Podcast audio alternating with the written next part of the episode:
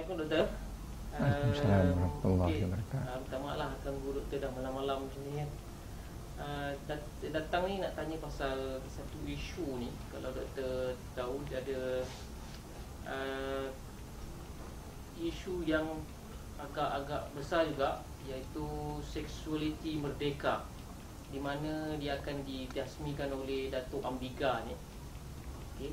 Uh, apa yang saya nampak daripada sini uh, apa sebenarnya tujuan uh, merdeka seksual, uh, seksualiti ni? Sebab apa yang saya nampak ni dia bukan tujuan sebenar dia bukan dia nak fight untuk untuk orang-orang yang bermasalah uh, jantina ni.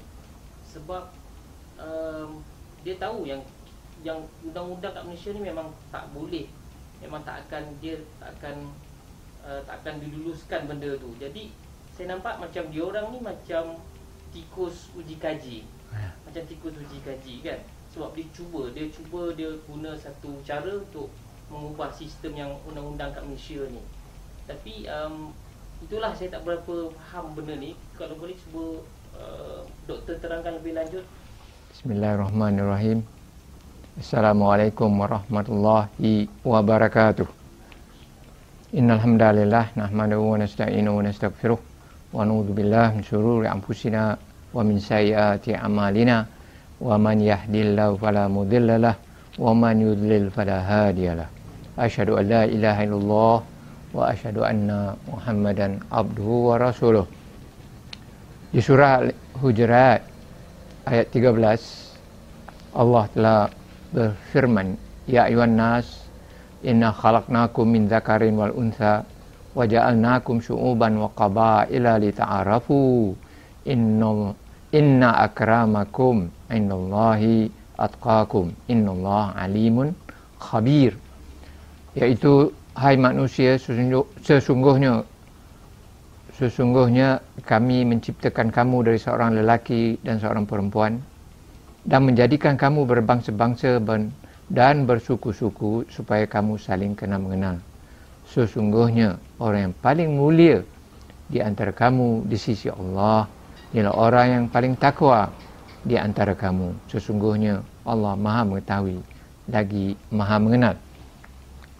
So itulah apa ni Allah membuat kita lelaki dan perempuan dan berbangsa-bangsa berjenis untuk saling kenal mengenal. Tetapi yang paling penting adalah di sisi Allah yang paling mulia adalah orang yang mengikut uh, perintah Allah Subhanahu wa taala. Tututan uh, seperti mana uh, apa ni soal saudara tadi tuntutan untuk memberi kemerdekaan kebebasan bagi apa ni uh, kaum-kaum yang uh, ekstrim homoseks ni yang dikatakan kaum Lut yang menuntut kebebasan untuk apa ni uh, dalam undang-undang untuk membuat apa mereka mau buat. Saya akan huraikan sedikit uh, daripada segi uh, sejarahnya daripada segi penganjurnya ala tujuan dan uh, ke mana uh, uh, apa yang sebenarnya sebalik uh, apa ni slogan hak asasi manusia. Sebenarnya ia adalah slogan uh, sains sosialis. Sains sosialis iaitu sains untuk menyusun semula masyarakat bebas daripada nilai-nilai uh, agama, uh, budaya kaum sesuatu kaum, budaya yang uh, silam sesuatu kaum bertujuan untuk membuat sistem uh, sosialis komunis yang baru. Yang sebenarnya uh, hak asasi manusia ni bersumber daripada uh, slogan sosialis yang bersumber uh, kalau kita kaji masalah ni dengan dalam lagi. Seperti mana kita dapat buku-buku ni. Uh, seperti buku eh, The New World Order. The New World Order Exposed The Chilling Historical Inquiry into the Invisible All-Powerful Force in ruling, in ruling the World. Iaitu Order Baru Dunia didedahkan satu uh, uh, siasatan secara sejarah uh, mendedahkan satu kuasa yang tak nampak tetapi kuat, powerful untuk menguasai dunia. Dan juga kalau kita baca um, buku ni, The New World Order, The Ancient Plan of uh, Secret Societies. The New World Order, The Ancient Plan of Secret Societies. Itu order baru dunia. Uh, satu rancangan yang lama uh, lebih daripada 200 tahun sebenarnya uh, satu rancangan uh, pertubuhan-pertubuhan sulit dalam dalam internet ni pertubuhan sulit ni banyak banyak dide, sudah didedahkan kerana selepas peristiwa 911 uh, ni rancangan untuk um, menetapkan untuk mewujudkan the new world order ini berjalan dengan uh, lebih uh, lebih cepat. Dia adalah bersumber sebenarnya kalau baca ni daripada agama Talmudi iaitu uh, uh, daripada Talmud adalah kitab Talmud hasil daripada tafsir batil uh, tak betul dari uh, kitab Taurah dan di dalam agama agama ni Farisi ni kitab uh, Talmud lebih penting daripada kitab Taurah. Taurah ni dikatakan kitab wahyu diturunkan kepada Nabi Musa.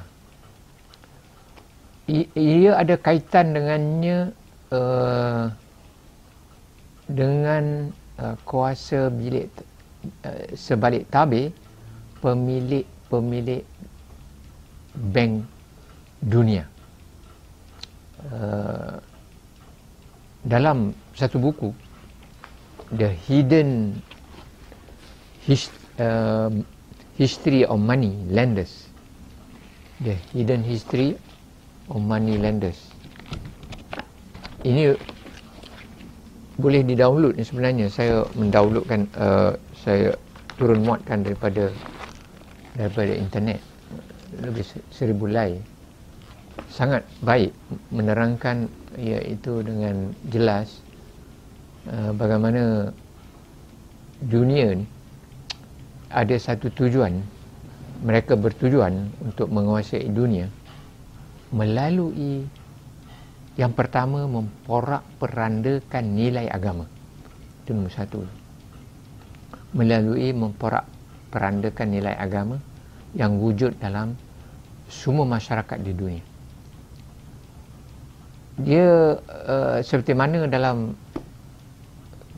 kitab ini yang ditulis oleh Alex Alexander James, Alexander James ada kuasa katanya yang merancang ala tuju dan polisi dunia seperti mana uh, mantan presiden mantan presiden Bank England se Josiah Stem dia mengatakan saya quote petik daripada buku ni pemilik bank memiliki dunia tapi banyak panjang. Dan yang kedua Mayor Rothschild bau voucher. Pada tahun 1812 Rothschild bought 1812 Masehi. Uh, mengatakan beri kami kuasa untuk kontrol ekonomi sesuatu negara saya tak peduli siapa yang membuat undang-undang. So dia ialah merasa kuat jika mereka kontrol sesuatu ekonomi sesuatu negara yang ketiga satu uh, congressman di Amerika Syarikat bernama Lucy McFadden. McFadden pada tahun 1935 berkata the international banker iaitu pemodal uh, pemilik pemilik bank antarabangsa bekerja untuk mewujudkan suatu keadaan huru-hara dan kemiskinan supaya mereka menjadi uh, mereka pemilik bank senang menjadi pemerintah atas kita semua. McFadden ini adalah satu uh, adalah pengurusi satu komiti untuk menyiasat uh, apa ni kerja-kerja yakni uh, hal-hal uh, bank di Amerika Syarikat. Dan yang keempat satu petikan daripada Iga Hoover uh, satu apa mantan direktor FBI uh, lebih kurang 40 tahun dahulu. Dia mengatakan bahawa seseorang individu berasa susah hendak memahami suatu rancangan sulit untuk menguasai dunia yang sangat besar. Dia tidak akan dia susah akan menerima bahawa satu rancangan itu ada dan susah nak percaya bahawa adanya konspirasi itu direktor FBI Amerika Syarikat yang mengatakan yang kelima Dr. Uh, Profesor Carol Quigley satu profesor sejarah di Georgetown University di Amerika Syarikat dalam bukunya uh, sejarah dunia beliau mengatakan di mukadimahnya saya sudah mengkaji uh, hal-hal apa ni uh, kuasa uh, pemilik bank selama 20 tahun saya dibenarkan mengkaji rekod-rekod mereka. Uh, saya telah mengkaji rangkaiannya, jaringannya, uh, jaringan pemilik bank ini yang uh, bekerjasama dengan komunis untuk mewujudkan satu apa ni satu order baru dunia. Dalam satu buku dia 9-11 konspirasi uh, penulisnya James Fetzer menceritakan bagaimana dunia tertipu secara terang-terang yang boleh dilihat dari apa uh, kaca TV uh, melalui berita CNN berkaitan dengan apa ni bagaimana kapal terbang tu uh, merempuh uh, bangunan dua kapal terbang merempuh bangunan WTC. Beliau mengatakan menyoalkan dia kata bagaimana Boeing jet ini yang beratnya 300 tan Boeing jet ni 767 katanya boleh senang masuk dalam satu bangunan yang tinggi uh, besar seratus kali ganda besarnya daripada uh, beratnya daripada uh, kapal terbang tu yang uh, boleh masuk senang tanpa pecah di luar tiba-tiba apa kapal terbang tu kalau kita lihat dalam dia dia masuk tanpa apa apa bercerai-berai di luar bangunan. Seolah-olah dia masuk seperti masuk dalam kapas dan meletup dalamnya. Kalau kita lihat kapal terbang itu kalau dia jatuh dalam air, air terpecit. Dia punya kepak patah, belakangnya tercempak. Itu dalam air. Bandingkan kalau dia masuk satu bangunan konkrit, besi, konkrit, besar gagah tiba-tiba dia boleh masuk macam kapas Lepas tu dia lesap dalamnya. Tak tak jumpa apa. Habis melesap jadi vaporize. Jadi vapor. Abu.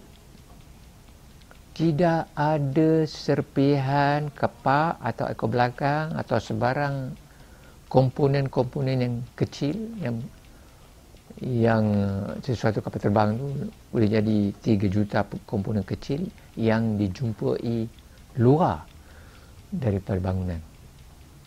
Ini keadaan apa ni mustahil. Oleh kerana itu ia menentang undang-undang fizik dan logik dan apa yang uh, dapat dilihat di kaca TV.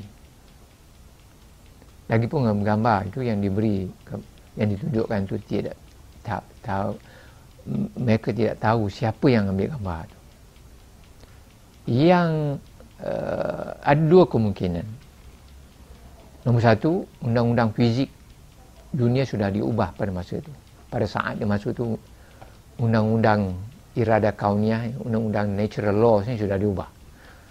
Iaitu satu kapal terbang aluminium boleh apa boleh senang pecah aluminium ni uh, nipis tak berat macam besi uh, tiba-tiba dia boleh uh, masuk dalam konkrit dan uh, besi. Ataupun gambar tu dah ubah. Dia diubah secara apa nama edit edition tampal cantik-cantik supaya dia masuk dalam tu. Yang yang menjadi yang menjadi apa uh, soal bagaimana juta-juta orang di bumi ini tak soal tu semua. Bahawa ini satu apa ni satu yang paling pelik berlaku depan mata dia. Bolehkah kita percaya kapal terbang ya uh, jenis Boeing ini boleh menembus satu dinding uh, dinding konkrit tanpa sebarang apa ni resistance tahanan? Dia boleh shup, masuk.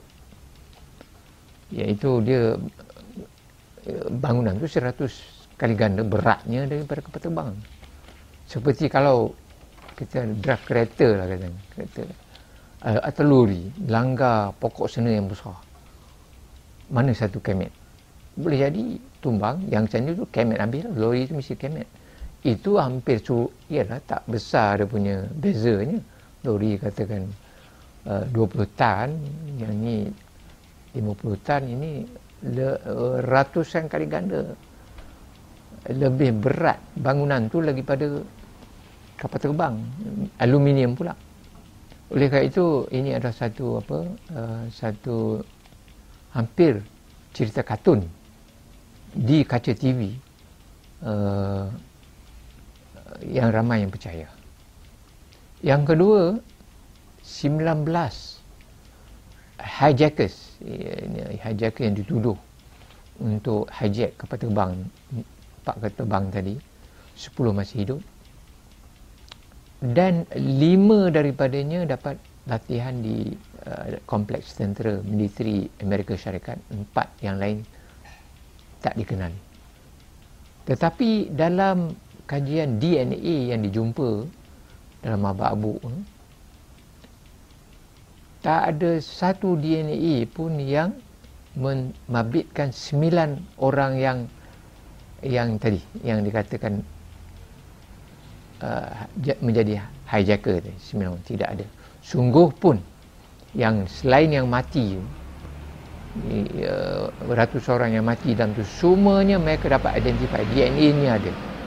Orang yang hijack tak ada di NDA nya. Maknanya dalam, daripada segi forensic medicine tidak ada bukti bahawa dia ada dalam kapal terbang juga dalam sinarai uh, penumpang uh, company syarikat kapal terbang ini tidak ada nama-nama yang tadi sembilan orang di dalam sinarai apa namanya uh, penumpang kapal terbang yang kononnya masuk dalam uh, WTC. Yang uh, ketiga, tiga bangunan. Tinggi besar. Oleh sebab hanya kebakaran. Kebakaran bukan letupan. Kebakaran saja. Boleh jatuh ke tanah dalam kurang daripada 15 second. Dan straight.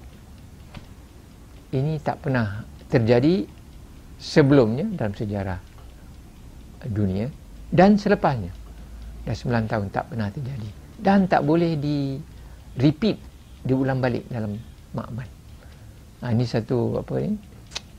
Uh, satu men- satu cerita menentang uh, undang-undang fizik. Kerana laporan komisen uh, yang mengkaji uh, masalah peristiwa 19 ini mengatakan bahawa uh, bangunan WTC runtuh uh, kerana uh, kebakaran saja bukan letupan. Dan semua uh, laporan daripada ataupun interview daripada pekerja-pekerja um, uh, apa ni fire brigade bomber semua pegawai mendengar letupan generator pekerja dalam pun mendengar letupan. Dan tiap-tiap bangunan tu uh, meletup setiap peringkat meletup meletup meletup meletup. Semua mengatakan meletup tetapi dalam rapor, laporan kata tak ada meletup.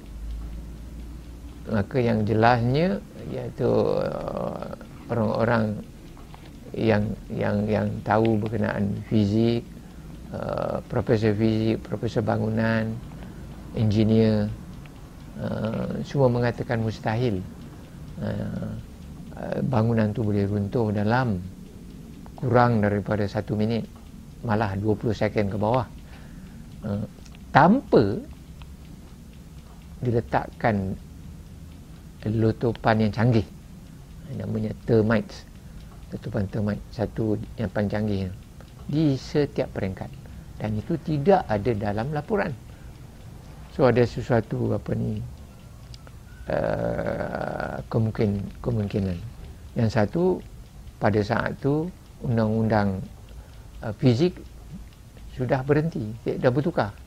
Atau uh, ada kerja orang dalam disuruhkan dan pari uh, dan didapati bahawa empat-empat uh, box hitam the black box tak dijumpai uh, dalam kata, uh, dalam empat kapal terbang walhal dalam sejarah uh, kapal terbang yang terhempas semua black box dijumpa. Semua walaupun di dasar laut. Dan ini ya, banyak yang lain ada lebih kurang 20 uh, perkara-perkara yang lain yang yang ganjil uh, berlaku bersamaan dengan apa yang saya ceritakan tadi. Sembilan sebelas ini mustahak kerana apa yang berlaku adalah selepas kejadian sembilan sebelas ini rancangan uh, apa ni untuk mewujudkan satu order baru dunia lebih rancak sehingga empat negara sekarang di bawah apa kuasa mereka.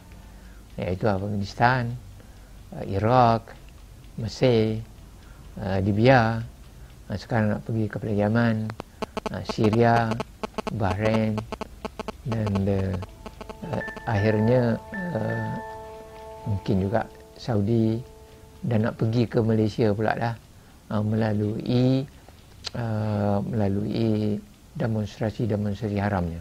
So dia ada kaitannya dengan bersih dan ambiga. So yang masalah ni sekarang ni, ambiga ini yang uh, merasmikan apa nama? Uh, apa ni hak asasi uh, hak asasi manusia untuk bebas uh, melakukan homo uh, lesbian uh, gay uh, dan dan lain-lainnya yang perkara yang sebenarnya menentang secara terang-terang uh, budaya tempatan secara kasar.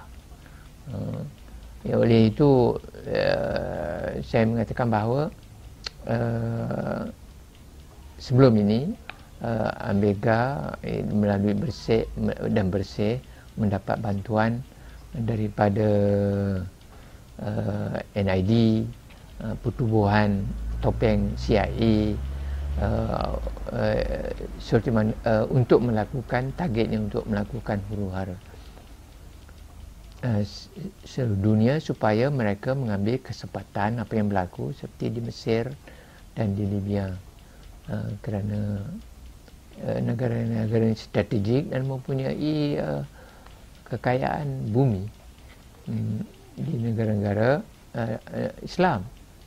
So dalam masalah seks liberal ini program ni telah dilaksanakan sebenarnya 200 tahun dahulu.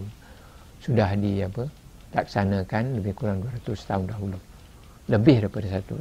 Saya pun telah menulis satu uh, uh, merengkaskan uh, program ini program seks skandal seks liberal ni dalam buku saya sejarah pemikiran satu di mana uh, saya uh, meneliti banyak buku-buku uh, berkenaan rancangan untuk mengubah paradigma iaitu anjakan paradigma uh, nilai-nilai.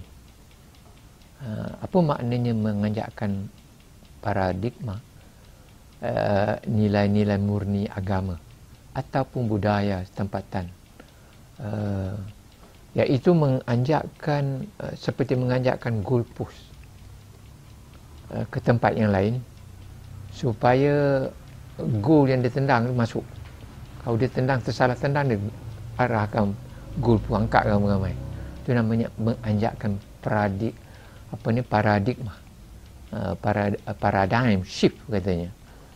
Uh, iaitu uh, menukar ta'rif uh, ta'rif uh, akhlak ta'rif nilai uh, uh, melalui yang dikatakan sains sosial. Sains sosial uh, engineering iaitu kejuteraan mengatur semula masyarakat masyarakat dunia. Seolah-olah dia sains sosial tetapi yang sebenarnya dia bukan sains. Dia sains tiruan uh, melalui uh, ballot polls. Uh, pendapat-pendapat dia yang mengatakan saintifik yang sebenarnya adalah pandangan-pandangan uh, kelompok-kelompok tertentu uh, yang yang yang apa dicatat dalam borang ah, itu dia katakan ini dia bukti. Padahal kelompok ni bertukar pemikiran. Pagi lain petang lain eh, kelompok yang lain pikiran lain. Dia tidak boleh menjadi sains. Nilai sentiasa sentiasa satu pemikiran atau nilai sesuatu kaum yang tidak berpaksikan agamanya dia berubah mengikut emosi uh, pendidikan uh, keilmuan masing-masing uh, uh, yang apa yang mereka apa ni hidup dalamnya.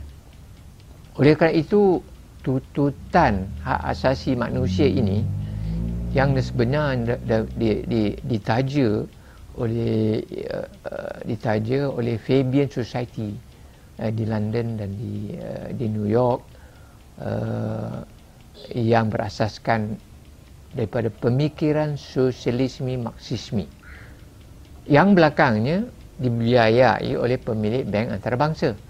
Yang dikatakan banksters. Iaitu bankers menjadi gangsters. E, iaitu mereka ingin menulak, uh, menukar nilai masyarakat melalui kata ramai katanya. Kata majoriti. Tetapi kalau kita selidik kata majoriti yang sebenarnya mereka seorang dua orang atau yang sekumpulan kecil uh, yang mengedit berita-berita makalah uh, gambar-gambar uh, menulis makalah uh, membuat rancangan uh, apa ni video sinema dan sebagainya. Mereka ni membentuk nilai nilai masyarakat moden uh, iaitu uh, menggunakan slogan uh, nilai perlu ikut zaman. Uh, nilai perlu ikut kehendak majoriti. Uh, mestilah lepaskan daripada kongkongan agama umpamanya. Agama itu uh, katanya uh, kuno racun membantukan kemajuan dan sebagainya. Tetapi sebaliknya mereka bertujuan. Dari, daripada buku-buku dia pun daripada buku uh, ada satu apa ni protokol. Protokol uh, protokol-protokol apa Zainis sedunia yang ditulis oleh yang ditulis oleh Marsden seorang uh, pemberita di London. Dan kita mendapat di sini uh, umpamanya dalam protokol 9 uh, berkata macam ini ini telah diterjemahkan dalam bahasa Malaysia kita akan membinasakan di kalangan orang-orang goyim iaitu orang bukan Yahudi kepentingan keluarga dan nilai pelajarannya dan mengelakkan orang-orang perseorangan mengambil keputusan yang berlainan daripada yang lain. Kerana rakyat murba yang kita kendalikan iaitu kaca murba tak tentu hara yang kita kendalikan tidak akan membiarkan mereka tampil ke depan dan tidak akan mendengar kata-kata mereka. Iaitu kata-kata mereka itu akan diedit dalam uh, apa ni dia punya siaran dia wawancara dia dan sebagainya dan makalah dia. So dia edit dalam apa masalah dalam media masa media elektronik uh, media print uh, yang mereka sekarang ni pemilik bank menguasai uh, secara global. Ah, di Amerika di, di apa di England di Eropah. Mereka uh, daripada mula dah daripada 200 tahun dulu ada ada slogan sosialis dia kata freedom bebas equality fraternity. Ha, ni ni freedom illuminati ni. Apa ni kumpulan sulit illuminati bebas. Apa makna bebas? Daripada nilai nilai murni. Equality ber, ber, bermaknanya bersama kewajipan uh, memerintah. Uh, uh, hak asasi manusia pun bersama. Fraternity iaitu fraternity ini uh, bersama. Comrades menentang penguasa yang zalim. Itulah dia punya belakang mana-mana bebas equality persamaan dan persaudaraan ia adalah slogan untuk mencetuskan revolusi rakyat menentang penguasa untuk mewujudkan menyusun semula order baru dunia.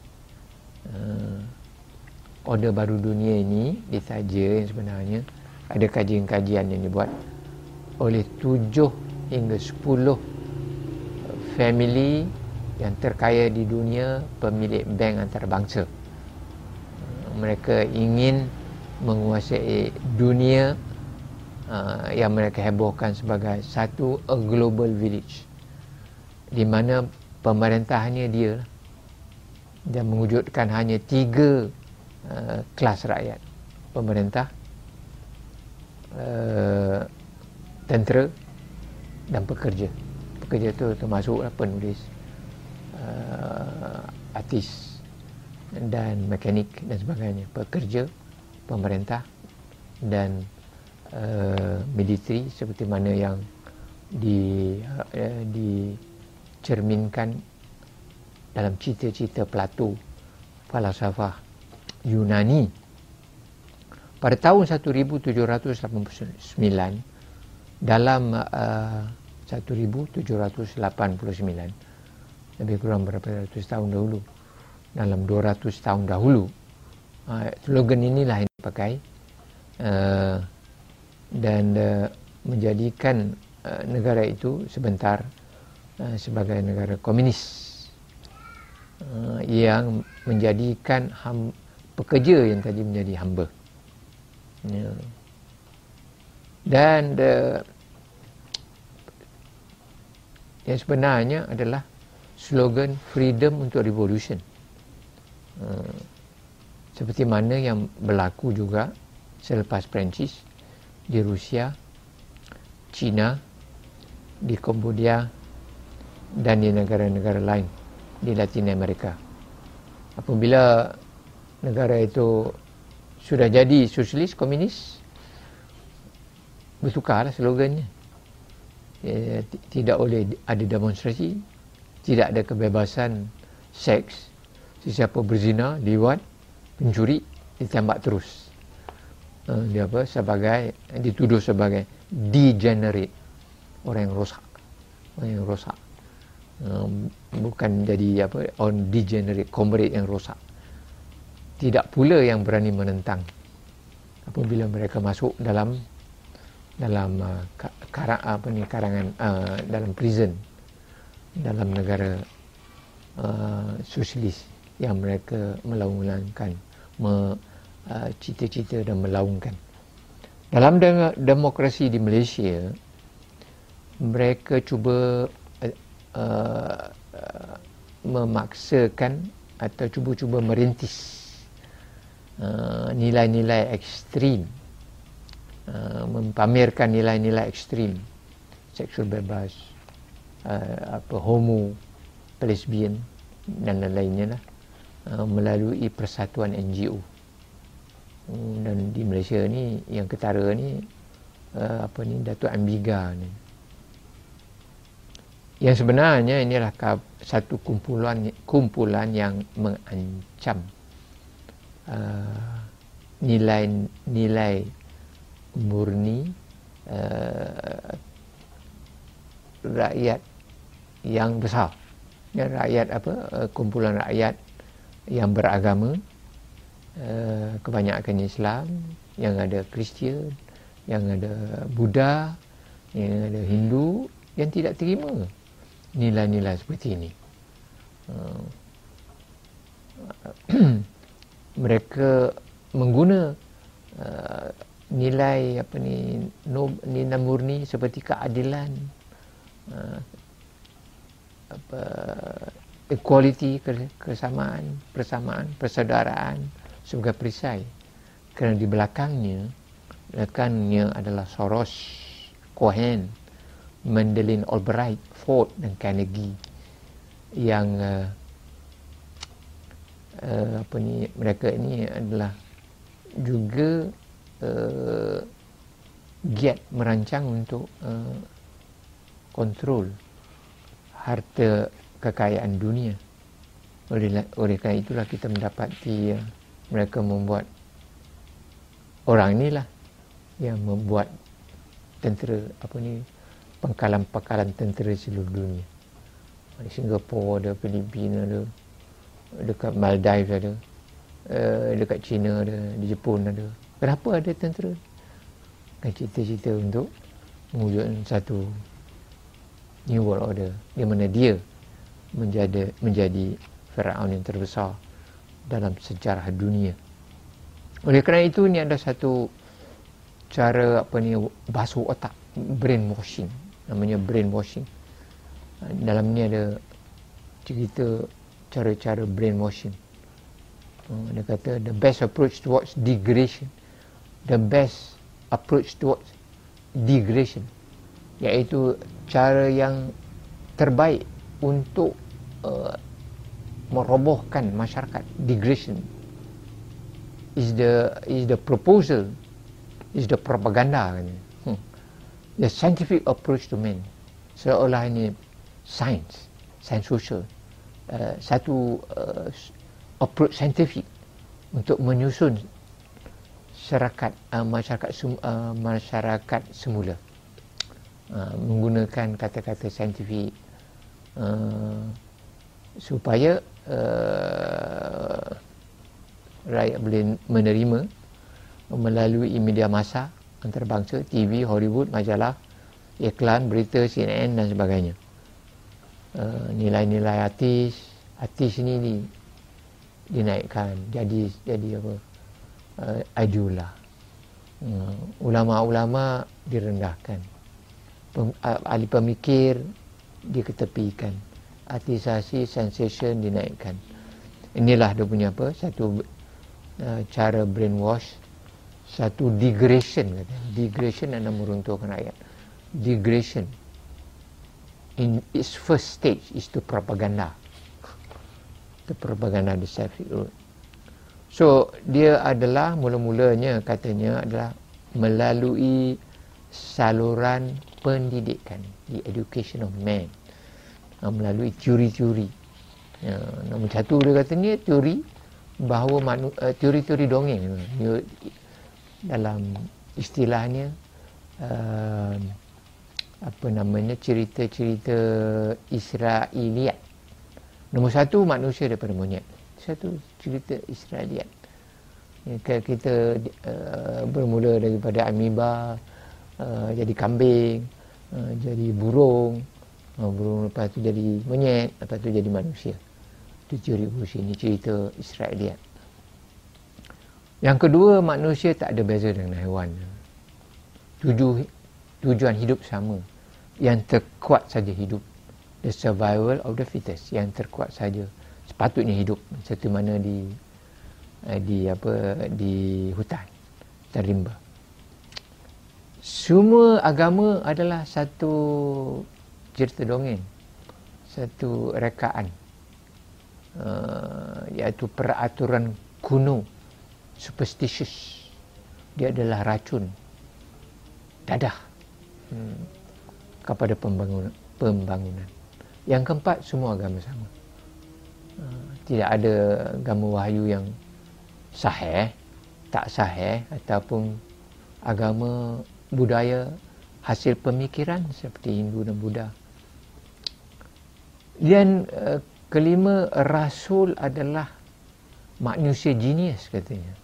Manusia genius mereka melatih diri sendiri untuk apa mempukau rakyat mempukau uh, kaum yang tak cerdik untuk uh, menyusun masyarakat uh, so oleh kerana itu uh, nilai yang itu yang yang sepatutnya katanya adalah nilai mengikut uh, cita rasa majoriti. Ha, itu ke situ perginya. Nilai perlu diubah uh, mengikut apa ni, mengikut keadaan zaman. Nilai pun ber, perlu berevolusi uh, ikut manusia yang, yang dari apa daripada zaman purba uh, zaman di gua di hutan sekarang di zaman moden uh, di bandar. Uh, inilah dia punya apa? Dia punya propaganda brainwashing untuk to degrade untuk merosakkan apa namanya masyarakat-masyarakat dunia dengan tujuan membentuk satu syarat masyarakat disusun oleh mereka supaya mereka menjadi zombies pekerja middle class tidak ada dan dia menjadi diktator yang terbesar dalam sejarah manusia. Sekarang ini kita kita lihat di Amerika uh, setelah masyarakat jadi rosak, sesiapa nak jadi presiden mesti kata aku sokong gay. Tidak. Dia mungkin tak dapat apa sokongan gay. Aku sokong lesbian. Tiap-tiap presiden mesti uh, mengisytiharkan mereka tidak menentang gay. Uh, mereka tidak menentang lesbian uh, dan sebagainya dia mesti apa uh, semua terbuka uh, dia tidak uh, dia yang ketiga dia mesti mengatakan me, me, me, me, apa ni katakan uh, menyokong uh, apa ni halat tuju Israel. Dan sebagainya. Itu adalah satu apa yang terjadi di Amerika Syarikat. Sekarang dia nak membengkrakkan Amerika Syarikat supaya jadi miskin jadi huru hara. Maka Uh, pada saat ini pada 2-3 tahun lagi uh, di American Capitalist Society masuk ke dalam peringkat uh, sosialisme. Uh, ini secara slow tidak secara ganas di di Moskow.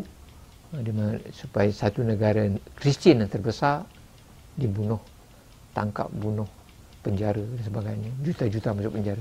Di sini secara uh, soft kill uh, melalui degradation of the society nilai uh, dicaca purbakan uh, dicampur adukkan uh, atas nama kebebasan uh, untuk apa hak asasi manusia. So uh, so uh, caranya untuk meruntuhkan ekonomi satu meruntuhkan akhlak masyarakat uh, supaya apabila masyarakat menjadi huru hara mereka lah yang datang sebagai penyelamat. Penyelamat bangsa-bangsa bangsa yang rosak so oleh kerana itu uh, mereka menentang semua agama kerana agama ini uh, merupakan satu uh, pertahanan benteng yang kuat uh, bagi kestabilan sesuatu negara. Uh, oleh kerana itu mereka yang sebenarnya kalau kita baca dengan lebih dalam lagi.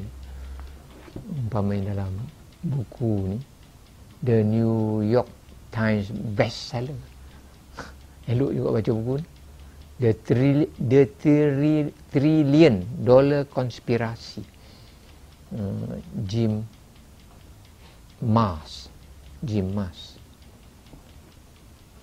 yang dikatakan homoseks lesbian ni yang sebenarnya ada cabangan daripada untuk population project population reduction iaitu untuk uh, mengurangkan populasi dunia.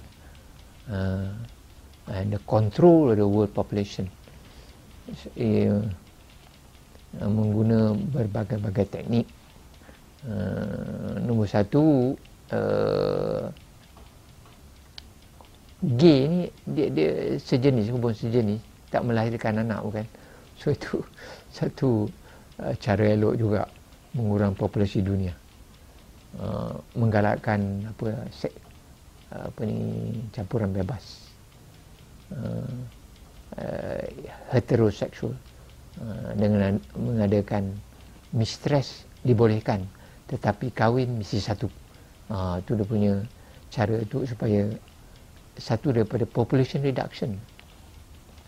Dan prostitute diberi uh, apa ni apa ni apa ni prostitute dia pelacuran tu diberi lesen.